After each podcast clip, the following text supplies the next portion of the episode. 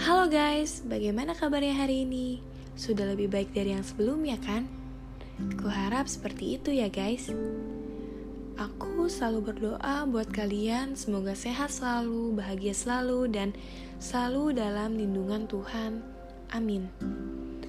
Jadi di sini aku ingin ngobrol-ngobrol santai dan sekalian ngasih tahu informasi nih ke kalian. Apa sih yang akan aku kasih tahu ke kalian? Aku ingin kasih tahu tentang konsep dalam filosofi Tionghoa yang biasanya untuk mendeskripsikan sifat kekuatan yang saling berhubungan dan berlawanan di dunia ini. Kira-kira ada yang tahu nggak ya apa? Hmm, gimana kalau aku kasih tahu? Terus kalau kalian udah tahu, kalian pahami deh maknanya. Oke gak?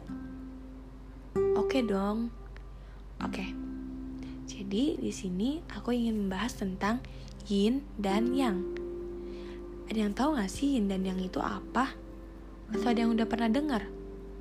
Atau ada yang udah ngerasa hidupnya itu menjalankan filosofi yin dan yang? Ada gak ya?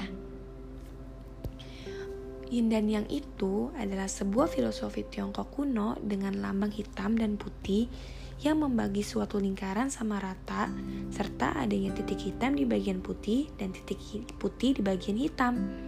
Kalian paham gak sih maksudnya apa? Jadi kita ibaratkan kalau di kehidupan itu bagian hitam itu orang jahat dan bagian putih itu orang baik. Nah, di bagian orang jahat ini ada satu titik warna putih. Satu titik warna putih itu kita sebut kebaikan.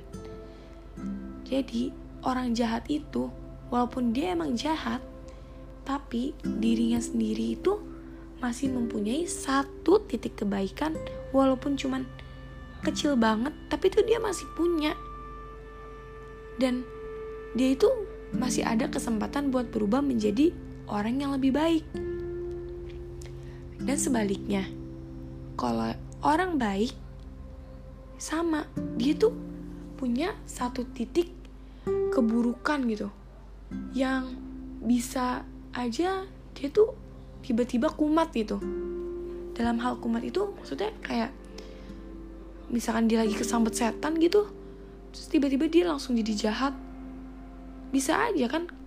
Kemungkinan tuh semua bisa terjadi, guys. Nah, buat kalian yang masih berada di titik bagian hitam. Dan kalian masih punya satu titik bagian putih. Atau gini aja deh biar simpel bahasanya. Kalian yang merasa dirinya masih jahat. Kalian masih punya kesempatan buat berubah walaupun cuman kesempatan itu cuma satu titik gitu.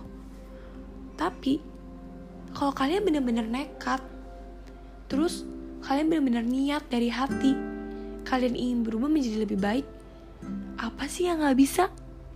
Iya gak bener gak bener kan? Apa yang gak bisa?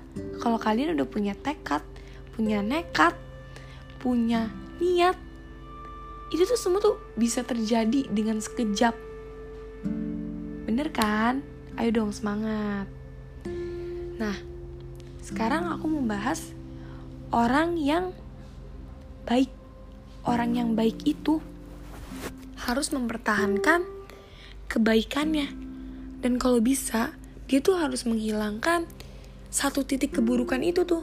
Satu titik hitam itu tuh dia harus hilangin. Gimana caranya dia ngilangin satu titik keburukan yang ada di dalam dirinya sendiri.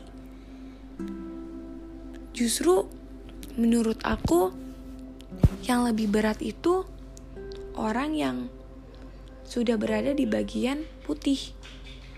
Kenapa aku bilang gitu? Karena yang orang yang di bagian putih itu dia harus kuat iman. Terus dia harus mempertahankan banget banget gitu. Dia tuh jangan sampai dia tuh keterpengaruh dengan orang-orang jahat, terpengaruh dengan orang orang yang munafik atau apalagi sama setan gitu dia tuh harus bener-bener jaga imannya harus kuat banget menurut aku. Ya balik lagi sih ke diri kalian masing-masing. Di sini aku cuman ingin kalian masih gimana ya menurut aku? Kalian tuh jangan mengecap kalau orang jahat ya pasti jahat. Dia tuh nggak punya kebaikan dalam dirinya. Dan orang baik itu pasti selalu baik dan dia nggak punya kejahatan dalam dirinya. Itu salah banget. Namanya hidup guys. Semua orang bisa berubah kapan pun yang mereka mau. Bener gak? nah buat kalian semoga sedikit informasi dari aku bisa kalian pahami dan semoga bermanfaat. Sampai ketemu di episode selanjutnya. Love you dan jangan lupa sayang sama diri kalian sendiri dan jangan lupa sayang sama orang-orang yang kalian sayang. Oke, dadah.